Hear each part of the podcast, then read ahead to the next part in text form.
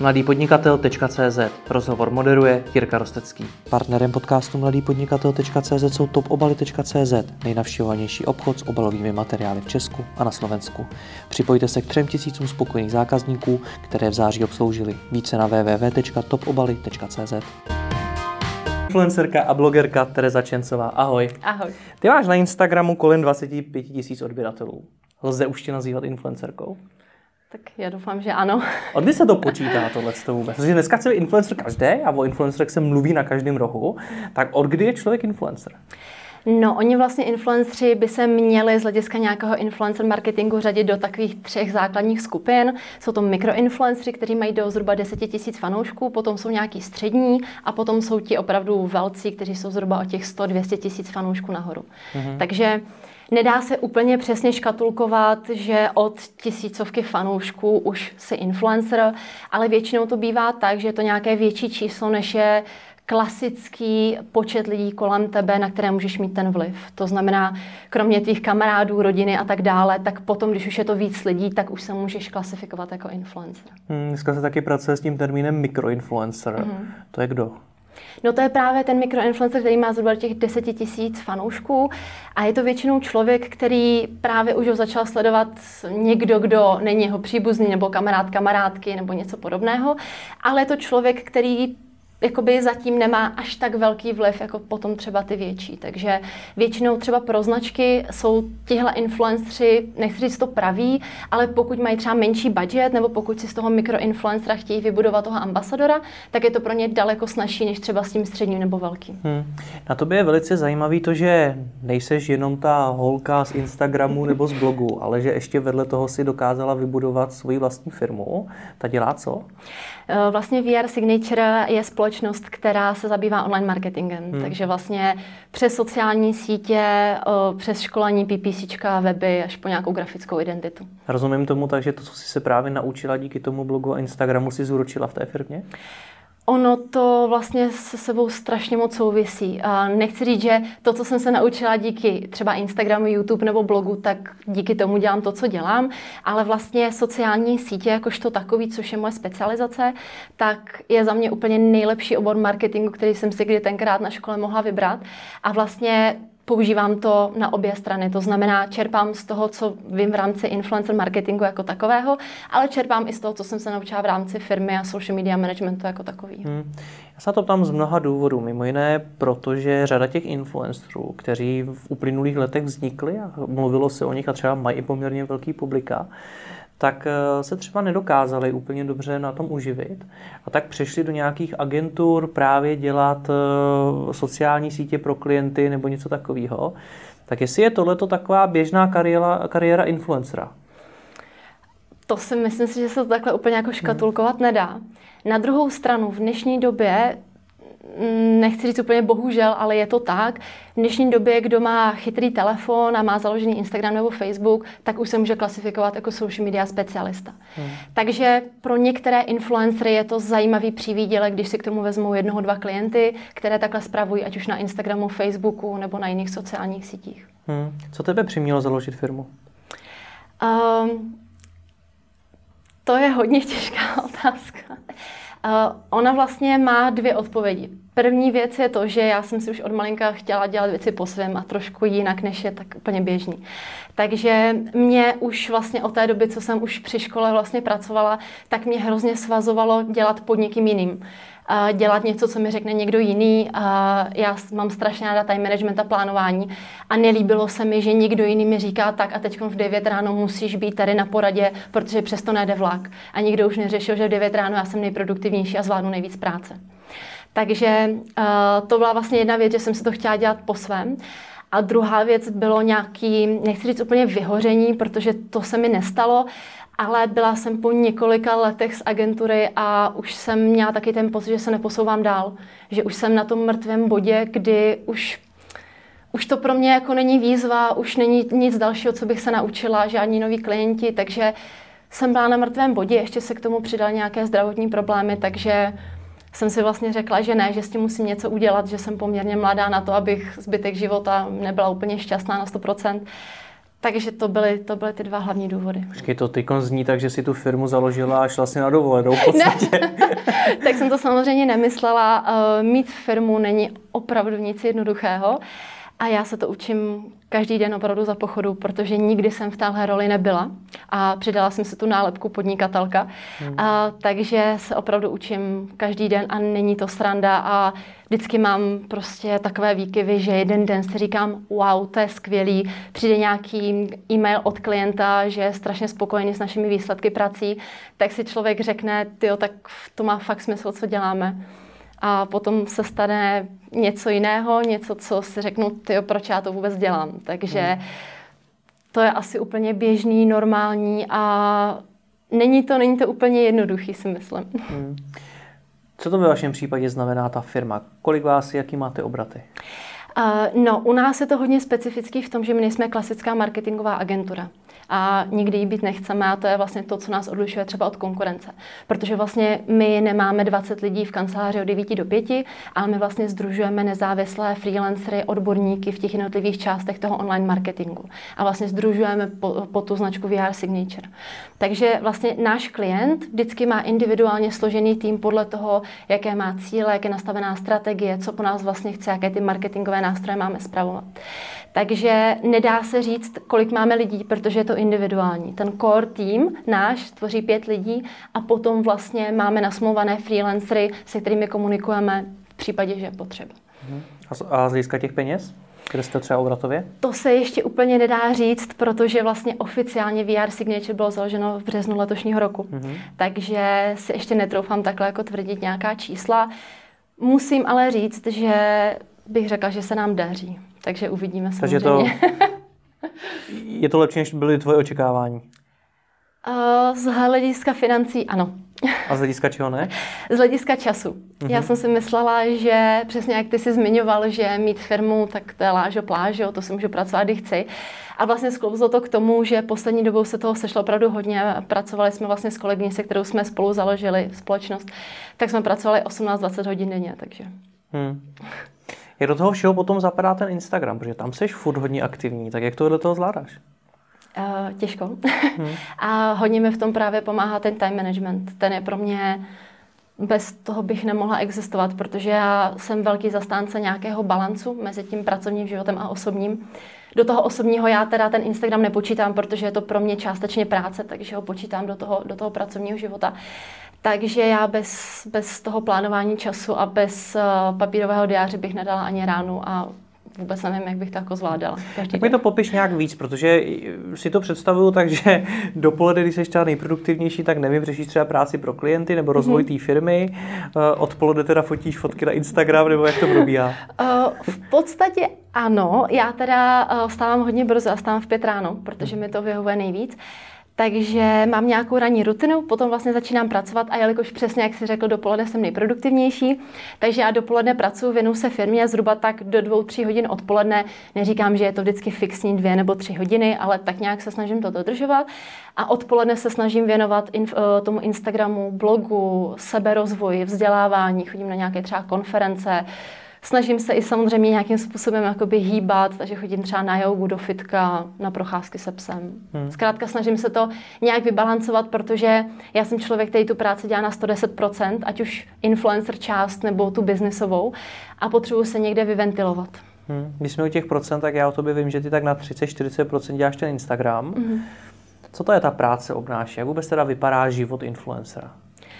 Uh, no, tak já jakož nejsem úplně jenom influencer, tak hmm. nemůžeme říct, že takhle vypadá běžný život influencera. Nebo práce influencera. Tak. Ale, ale co se týká vlastně toho mého fungování, tak já teda například na tom Instagramu, tak já se snažím postovat opravdu každý den, protože z hlediska nějakých algoritmů mi vychází, že jsou tam nejlepší dosahy, uh, fanoušci už jsou na to zvyklí, takže, takže postu každý den. Uh, Což pro mě samozřejmě znamená mít, uh, mít jako v nějakém, nějaké své um, složce, řekněme, spoustu, spoustu materiálu a obsahu, který na ty sociální sítě chci dát.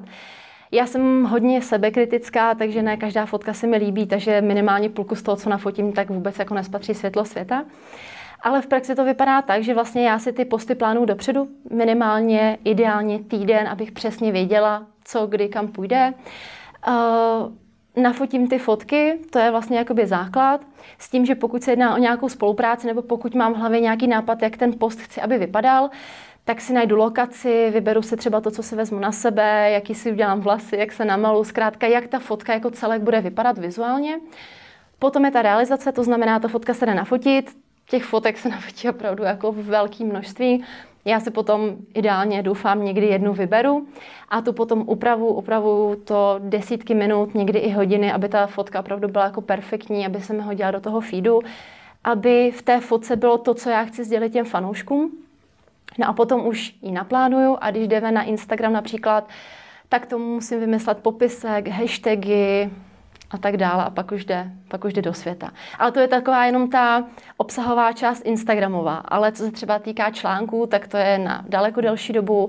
Co se týká Instagram Stories, tak ty se zase snažím dělat jako real-time čase, to znamená opravdu teď a tady, když spolu natáčíme video, tak až to dokončíme, tak budu dávat ven na Instagram, že jsme tady spolu dneska Dáme natáčeli fotku. video. Ano, děláme si selfiečko. Tady už vzniklo.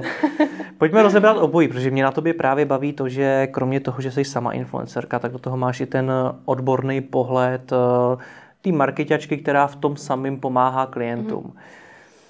Proces tvorby uh, fotky na Instagram asi tak nějak chápu, to, že to potom upravuješ a tak dále taky, ale jak víš, co vyfotit? Jak víš, jak si stoupnout, jak se tvářit, co na té fotce má být, kde to má být a podobně?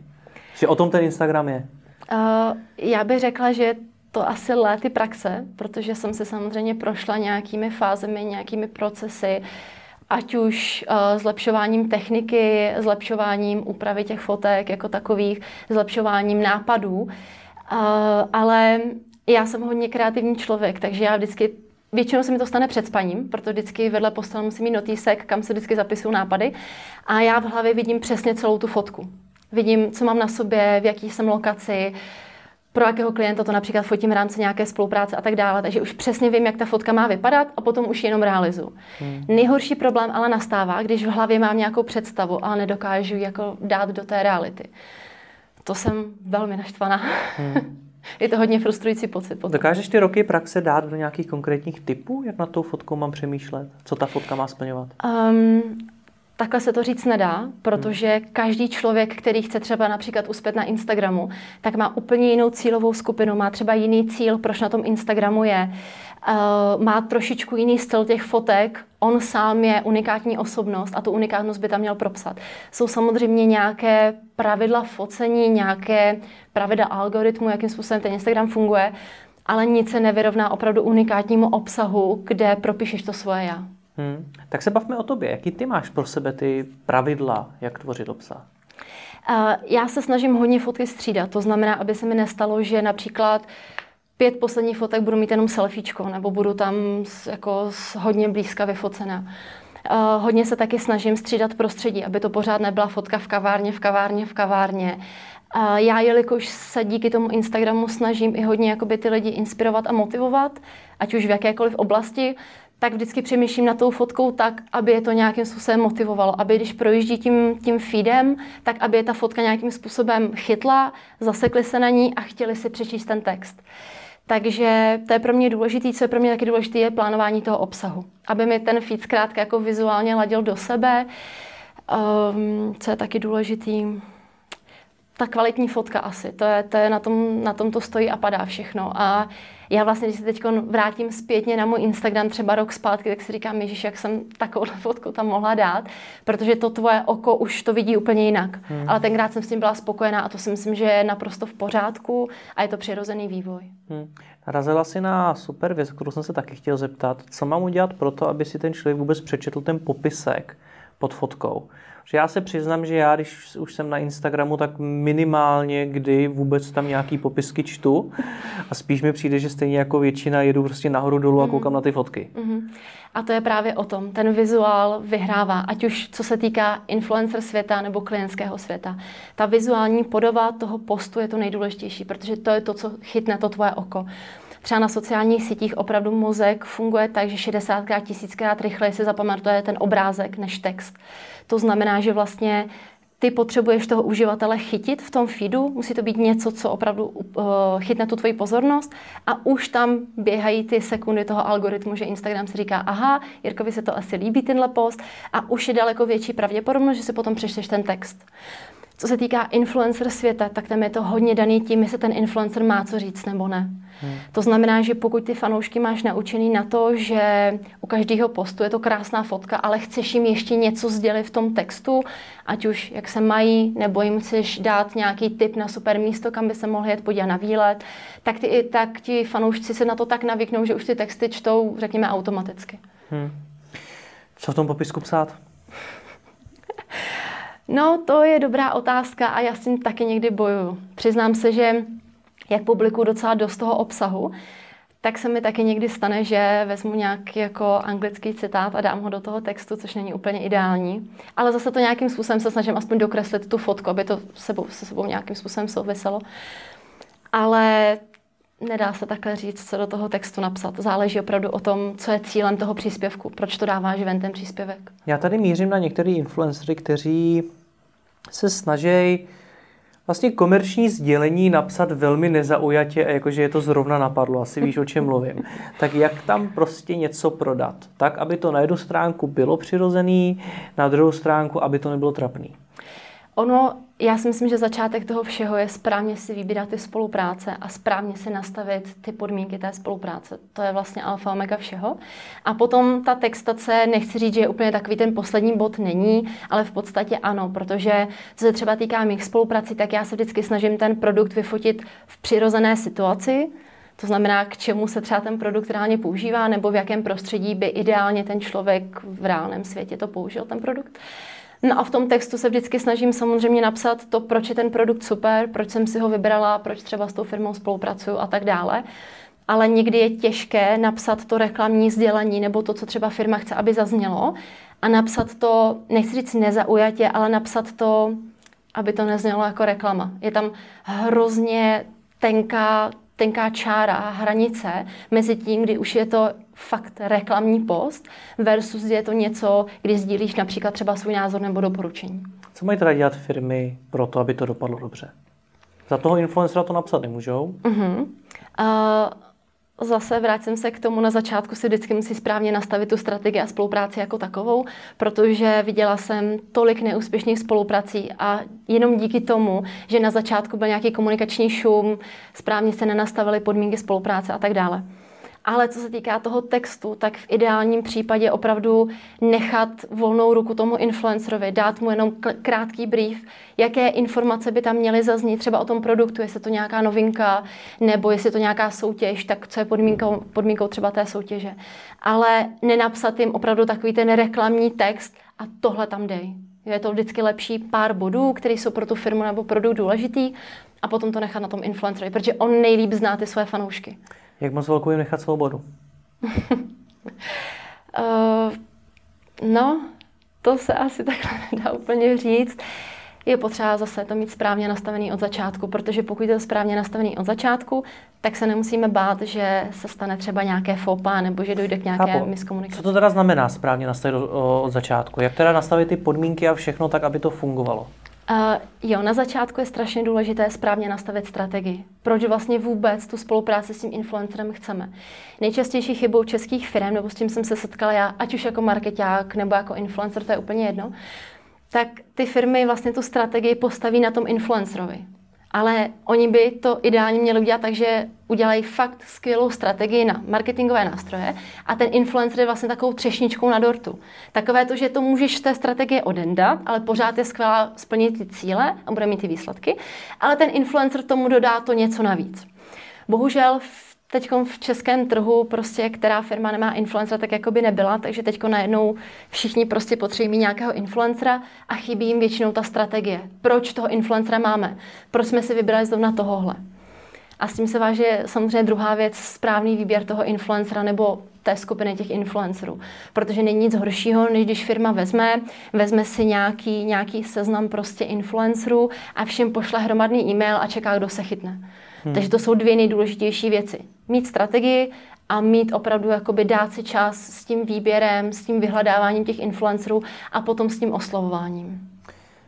Mě řada firm už řekla, že se v případě influencerů napálili. Že mm-hmm. buď to jim něco poslali, nebo jim dokonce zaplatili peníze, ten influencer to nedodal, nebo že tam prostě vznikl nějaký problém. Jak tomuhle tomu lze předejít?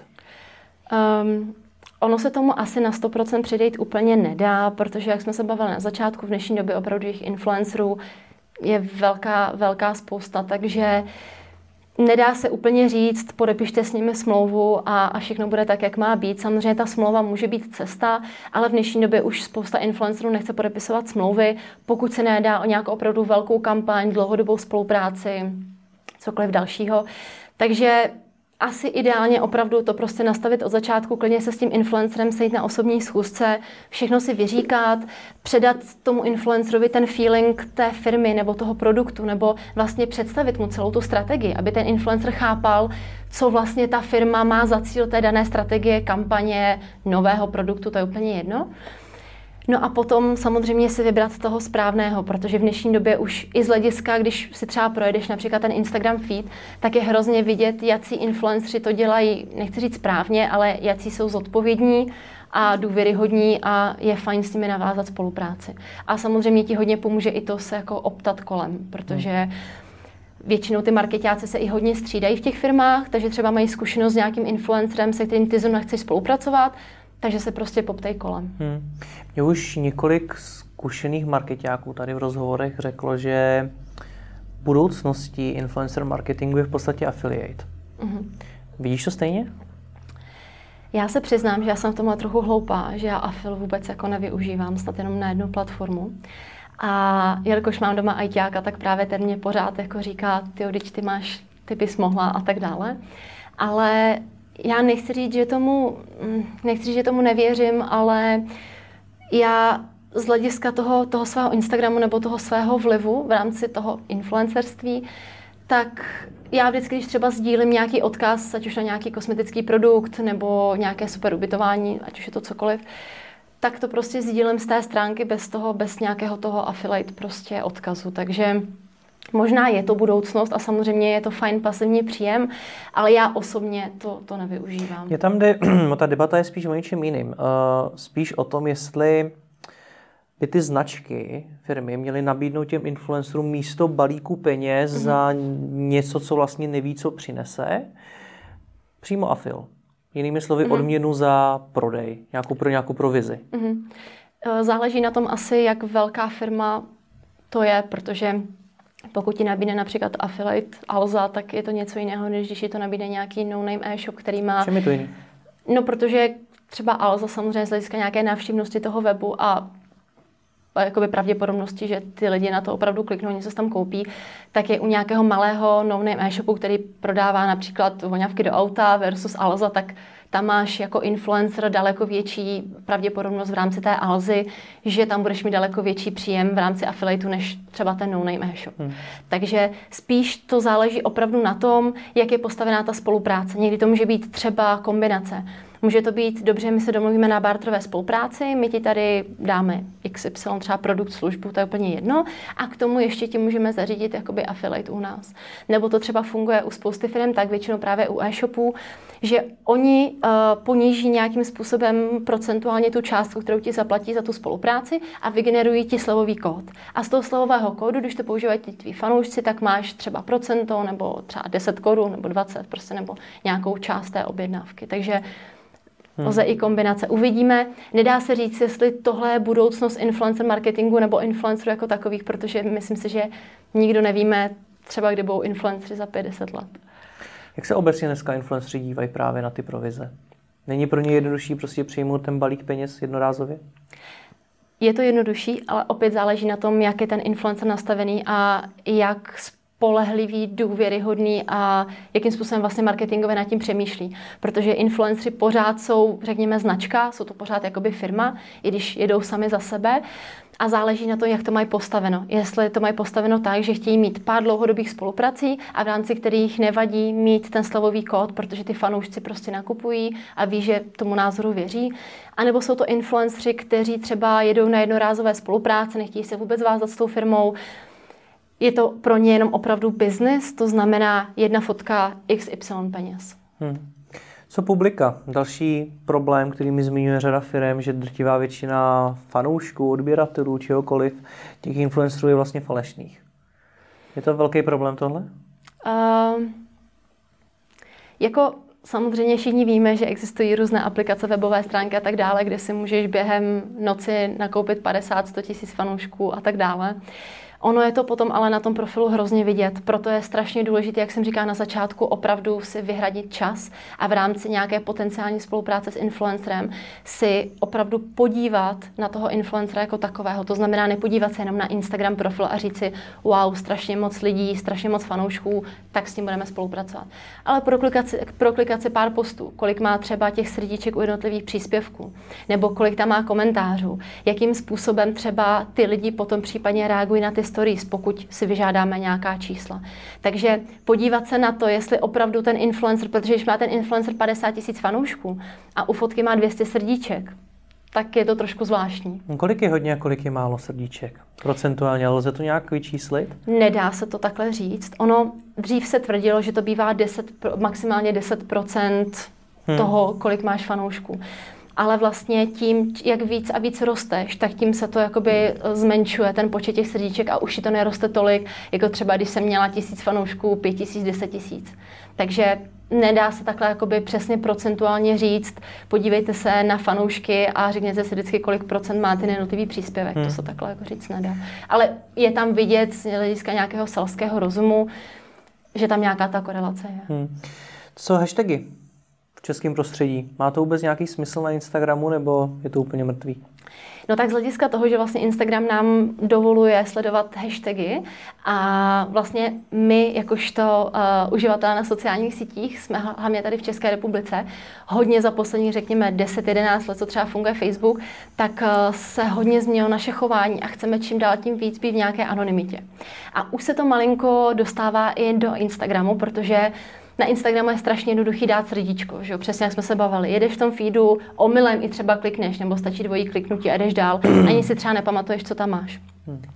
Ale třeba co se týká, co se týká uh, těch hashtagů, tak je fajn, že člověk může sledovat hashtag třeba hashtag minimalism například, pokud ho baví tady ta oblast, ale nemusí sledovat každého toho influencera nebo účet na Instagramu, ale může sledovat jenom ten hashtag a krásně se mu tam budou propisovat všechny ty příspěvky. Rozumím, jak fungují hashtagy, ale jestli to dává smysl v tom českém prostředí, protože zmínila si hashtag, který je v angličtině.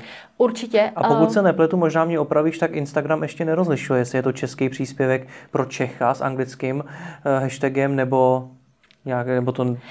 Přesně tak, to je hmm. vlastně častá otázka na našich školeních, jestli máme používat české hashtagy, anglické nebo mix.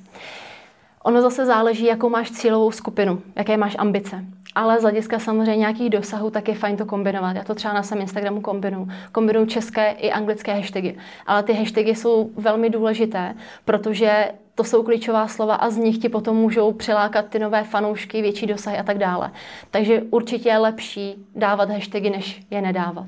I přesto, že máme takhle malý trh. Jak se vůbec eh, odběratelé na Instagramu získávají? Je to teda právě přes prostřednictvím těch hashtagů, nebo prostřednictvím toho, že ty lidi přitáhnou od někud jinou, například z webu, eh, z Facebooku a podobně, nebo je to o něčem jiným?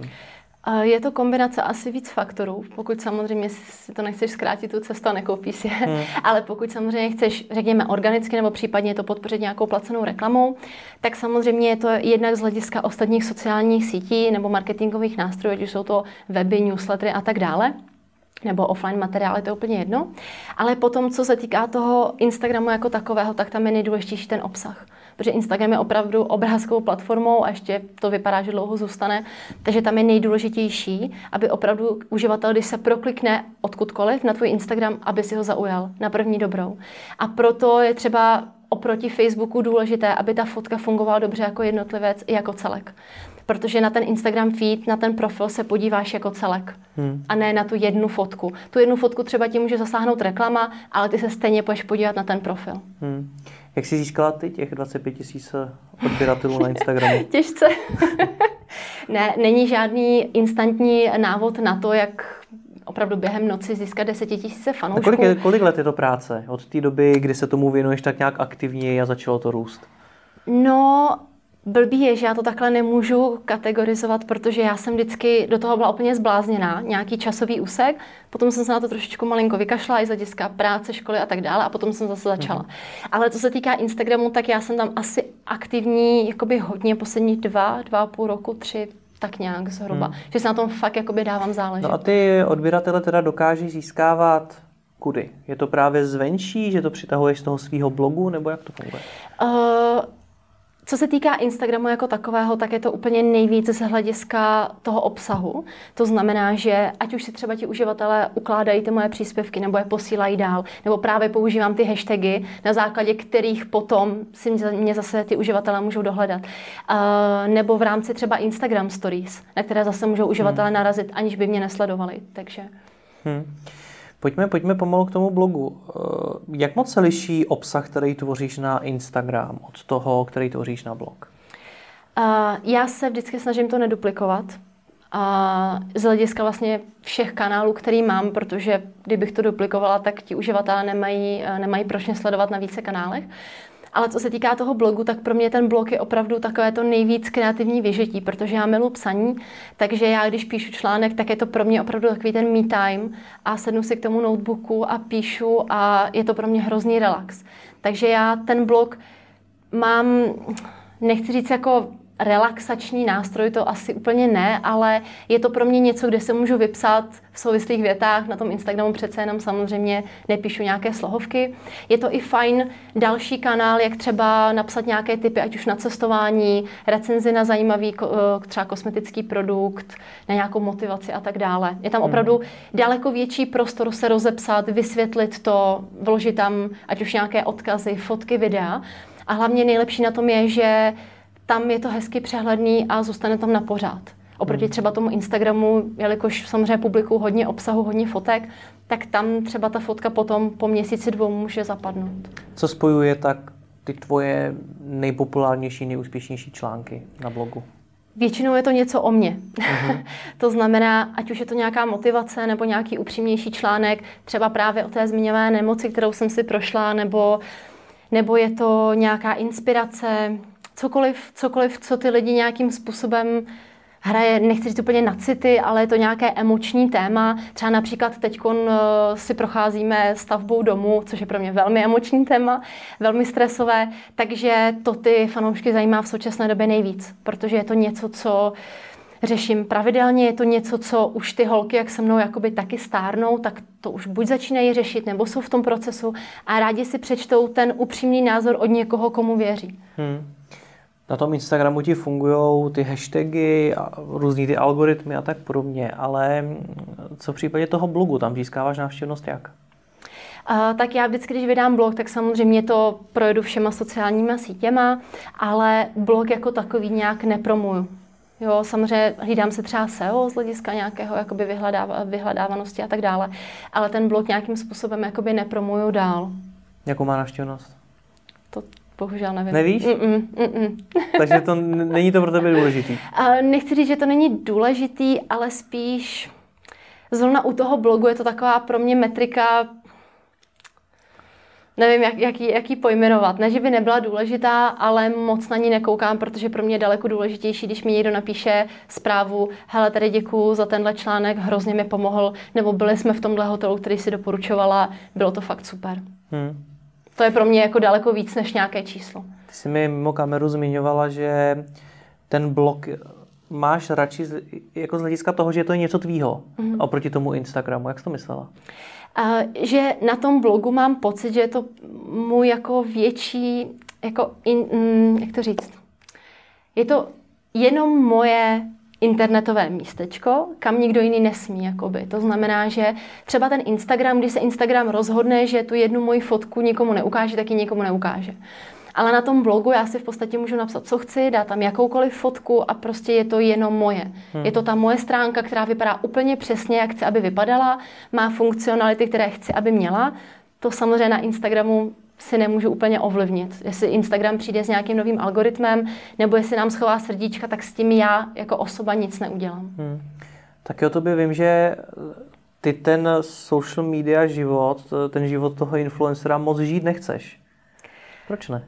Uh, protože mě by to být jenom influencer úplně nenaplňovalo. Já potřebuju, nechci říct něčeho dosáhnout, ale potřebuju pořád nějaký výzvy, potřebuju se posouvat dál. A já se nedokážu představit, že bych dělala jenom fotky nebo psala jenom články. Je to část, která mě baví, část, která, která je prostě super a jsem strašně ráda, že mám tu možnost to dělat, ale potřebuji mít k tomu něco ještě vedle, protože i z hlediska třeba toho vzdělání a tak, Nikdo neví, kam potom ten influencerský svět se posune. Je možné, že to jednou skončí, skončí sociální sítě a nemít žádnou praxi taky úplně asi jako není ono. Takže pro mě, já to mám nastavené takhle, ale samozřejmě chápu, že spoustu, spoustu influencerů, kteří to mají nastaveno jinak, chtějí být opravdu jenom ten influencer a vyhovuje jim to a je to naprosto v pořádku. Záleží samozřejmě na tom člověku. Je to osamělá práce? Uh, ve většině případů ano. Nicméně není to osamělá práce, pokud fotíš ty fotky, protože mhm. většinou je někdo, kdo je se mnou fotí, někdy teda fotím na samospouš, což je ale strašný. Je to strašně moc práce navíc a nervů a, a vstekání se. Takže vždycky fotím s někým a já se vždycky snažím z toho udělat zábavu. To znamená, ať už mě fotí kdokoliv, tak třeba předtím jdeme na snídani, nebo potom se jdeme projít, nebo zkrátka je to vždycky s něčím. Není hmm. to jenom tak a pojď, tady se postavím, ty mi vyfotíš fotku a jdeme domů. Takže... Hmm. Co je teď teda tvůj sen? Co chceš vlastně dokázat? V tom, uh, bavme se především o tom profesním životě. Já bych si hrozně přála, aby VR Signature byla společnost, o který, nechci říct úplně všichni vědí, ale někdy o ní slyšeli, zhruba ví, co dělá. Uh, měla super klienty a můj takový jako tajný, polotajný sen je posunout se za hranice naší republiky, konkrétně do Londýna protože tam ten social media marketing je zase trošičku na jiné, na jiné úrovni. Takže to je takový můj velký sen, protože tuhle metropoli úplně zbožňuju. A takže, takže uvidíme, jestli, jestli se tam někdy posuneme, doufám, že jo. Budu držet palce. Moc děkuji za rozhovor. Děkuji moc.